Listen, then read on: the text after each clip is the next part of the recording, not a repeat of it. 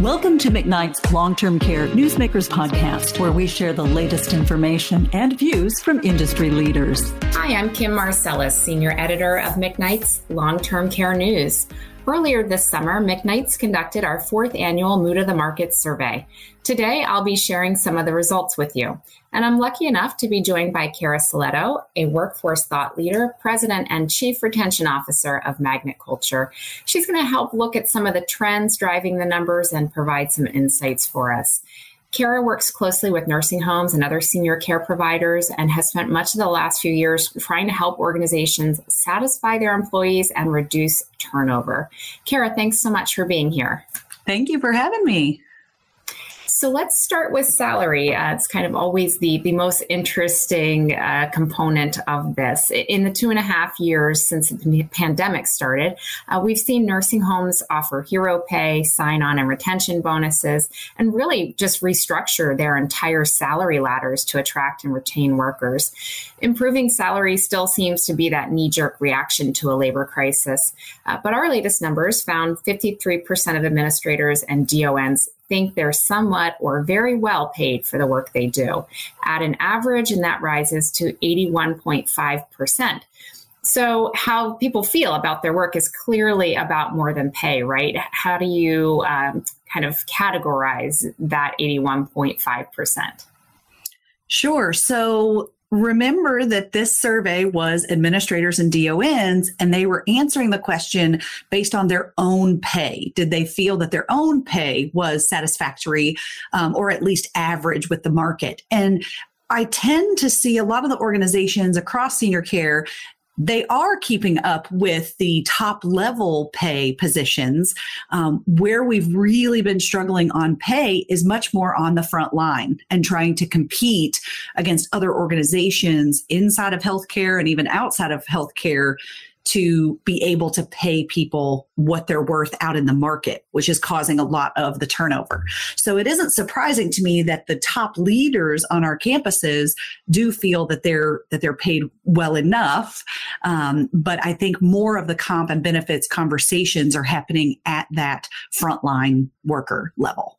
Okay, and we're going to get into some details about uh, even if they're being paid well, some of the sense of maybe these folks are still considering leaving in any case.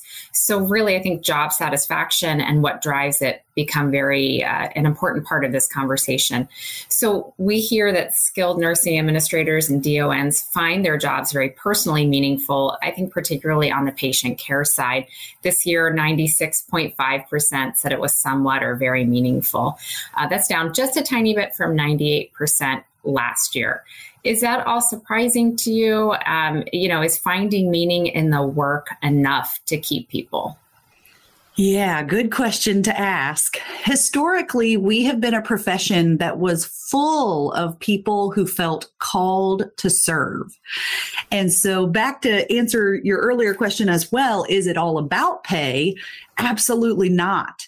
Um, and for many of the people who've been in this profession for a long time, for decades, they absolutely feel a calling or a sense of obligation um, and just connection to the mission, which is great and fabulous. And we should continue recruiting with that at the forefront and try to draw in those folks. But unfortunately, there are not as many people today that we find who are going to stay in a position that either doesn't pay them well enough or forces them to make sacrifices at home, for example, because they're working so many hours or they're on call so often that we absolutely cannot think that pay will just solve the problem or that even being mission driven and tying things into the meaning, uh, the meaningfulness of their job, that is not going to cut it long term. We need to not only try to draw people in who are connected to that mission and find meaning in their work, but that also we can be a great employer and that we can find ways to create a better place to work. As far as satisfaction goes, too, even though satisfaction surveyed as fairly high on this year's survey, half of the people surveyed have considered leaving their jobs in the last three months. So if you think about when we surveyed these people, were they having a good day? And they said, yeah, in general, I'm pretty satisfied because I love what I do. I love the mission. The team is good that I have. You know, I'm pretty satisfied. And yet they've had so many bad, frustrating, or difficult days over the past quarter they've thought about leaving.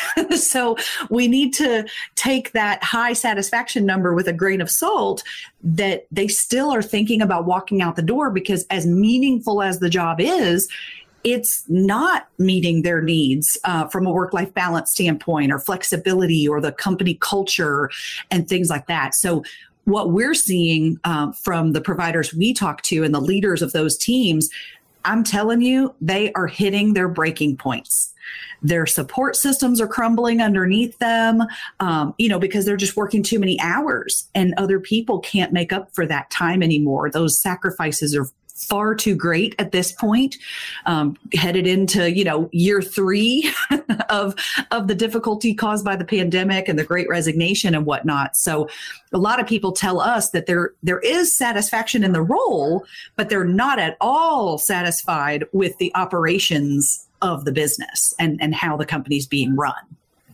So that brings us to another really useful data point. I think these bad days may really be driven in some cases by just having too much to do. Uh, mm-hmm. Uh, nearly two thirds of our DON respondents told us they're asked to do too much work. So, what's contributing to the additional workload, uh, in addition to uh, obviously not having as many people as they would like to have? Um, and again, how long can you expect those folks to, to hang on facing those uh, conditions? Sure. So, one example of being asked to do more work is think about the recruiting capacity that a DON has. If a DON is considered a hiring manager on your team, which means they are involved in even the job postings, certainly the interviews, the selection process, and getting them onboarded and trained. Um, if you think about in past years, maybe that was 10% of a DON's job or even 20% of a DON's job.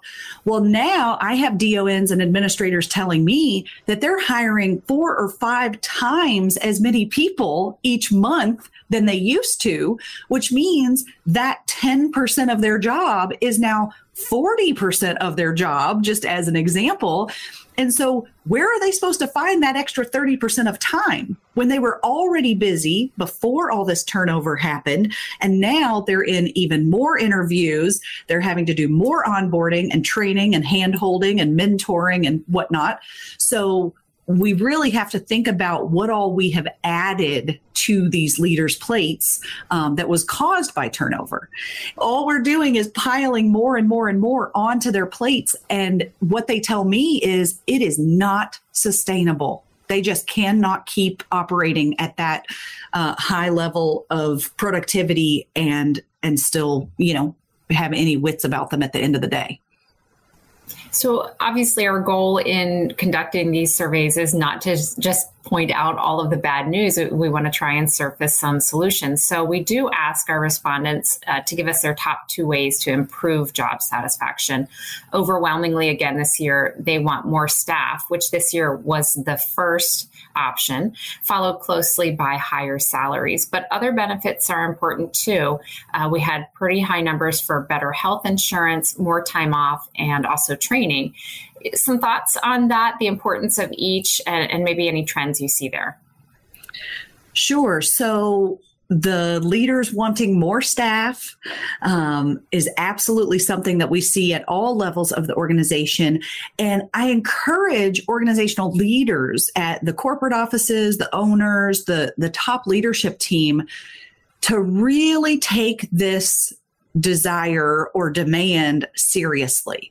Yes, we're trying to fill all the open positions, and yes, we're trying to increase salaries and pay as best we can to fight the inflation impact and whatnot. But if they are telling you that they need more staff, it's not just to fill the open positions. So think a little broader about that. Are you by chance, or have you in the last five years, not replaced people who left? Have you asked any of your leaders to just absorb more responsibilities as people have walked away? Have you, um, you know, inadvertently put more onto these leaders' plates and some organizations, for example, used to have an assistant DON or an assistant administrator. And then when that person left, they didn't fill that role. Well, there's 40 hours a week potentially of a job that someone was doing that now other people are asked to take on that burden. So I do think that it's great that we ask this question of, okay, leaders, tell us what would improve job satisfaction. And I hope that every organization is looking at this very seriously and saying, okay, okay, we hear you. And so now we're going to bring back that assistant DON position, or we're going to create some more recruiting support or even retention support. We are always telling companies that they need to add a retention director or retention regional leader leader or retention specialist, something like that, because these department leaders do not have time to be recruitment and retention experts on their team and, and to push forward every initiative they know they need to push forward. So definitely um, it's great that they told us right up front they want more staff and I think it's more in that way. It isn't just fill the open vacancies, but it's really give us more support and more hands on deck moving forward. And then also the higher salaries. Certainly everybody wants that. And I think right now that is primarily due to the inflation impact on our staff, that their groceries and gas and other things are so high right now. We're seeing people quit their job because the commute is just too far and they can't afford that gas, for example. 51% of these respondents said we must have higher salaries to improve job satisfaction. And 53%, give or take, said that we must have more staff and more hands on deck in order to improve job satisfaction. So that to me was a, a big wake up call. But thank you for telling us exactly what you want from us in order to be a better place to work right? Um, I think the training item, it surprised me that that made it into the top five. And I think that ties in. Uh, you and I had talked before about uh, the turnover and how that affects what has to be done on a daily basis. And so, if your employees are better trained, if you are better trained in systems and management, um, there are a lot of ways that you can improve work efficiencies and get to some of these uh, dissatisfaction causes. Uh, you know, is that what you would assume with the training request as well? Yeah, so there's two different types of training that a lot of the leaders are asking for. One is more, um, you know, better onboarding for folks and more compliance training and on the job, how to do the job type of training. And then there's the other component of leadership communication, more soft skills that are critical today. You know, what is your level of emotional intelligence, for example? And so I see a lot of the more um, more forward thinking organizations that's why they call us is because they have realized wow we cut training and development years ago and now we have been promoting people up into positions of leadership for example oops, we didn't give them the tools they needed to be successful in that role.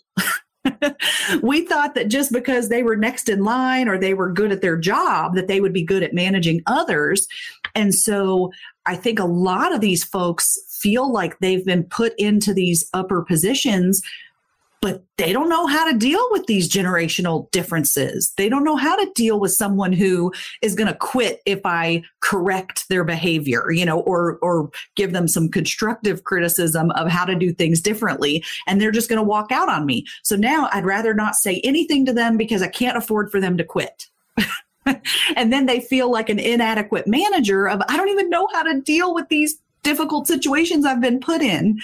And so I hear quite often a lot of the management is saying, boy, I wish that I got proper training for this, or I wish that we had time. I mean, that's, that's the biggest thing. People, it's not that people don't have the budget for training right now. It's that they don't have the time to put people into training because they're sure. so short staffed. So it's a little bit chicken or the egg, kind of ironic that they don't have time for for leadership training because all their leaders are too busy, right? Too busy doing other people's jobs in addition to their own, right? ding ding ding. Yes. so Kara, thank you for sharing your ideas and insights on, on all of these findings. Uh, you can read more about the 2022 McKnight's Mood of the Market survey, including data points on patient access, census, and the effects of inflation. And you'll be able to get additional insights from Kara and other HR experts in the articles at McKnights.com. So we want to thank everyone for listening today. And for McKnights, I'm Kim Marselas. Thank you for listening to McKnight's Long Term Care Newsmakers podcast. For the latest in long term care news, visit McKnights.com.